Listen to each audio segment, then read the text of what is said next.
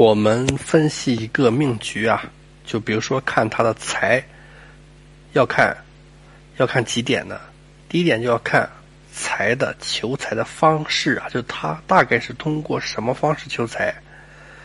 通过这个辛苦劳碌求财，还是通过技术啊、口才啊、能力求财，还是通过办企业求财啊？那么第二点，我们要看财的轻重啊。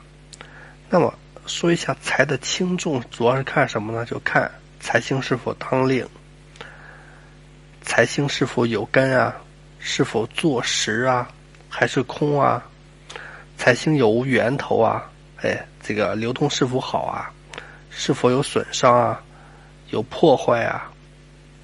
哎，等等这些情况，就是财的轻重。